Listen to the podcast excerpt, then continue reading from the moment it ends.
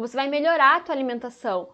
Quais são os alimentos que têm efeito direto nas nossas mitocôndrias, nas nossas usinas de energia?